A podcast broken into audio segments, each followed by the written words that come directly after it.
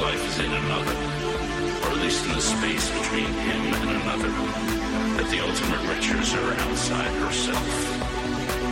As many observers Montaigne wrote this, love eliminates the distinction between giving and receiving, because two souls are fused, that the lover who receives the gift is actually doing the biggest favor, giving the lover the pleasure of giving it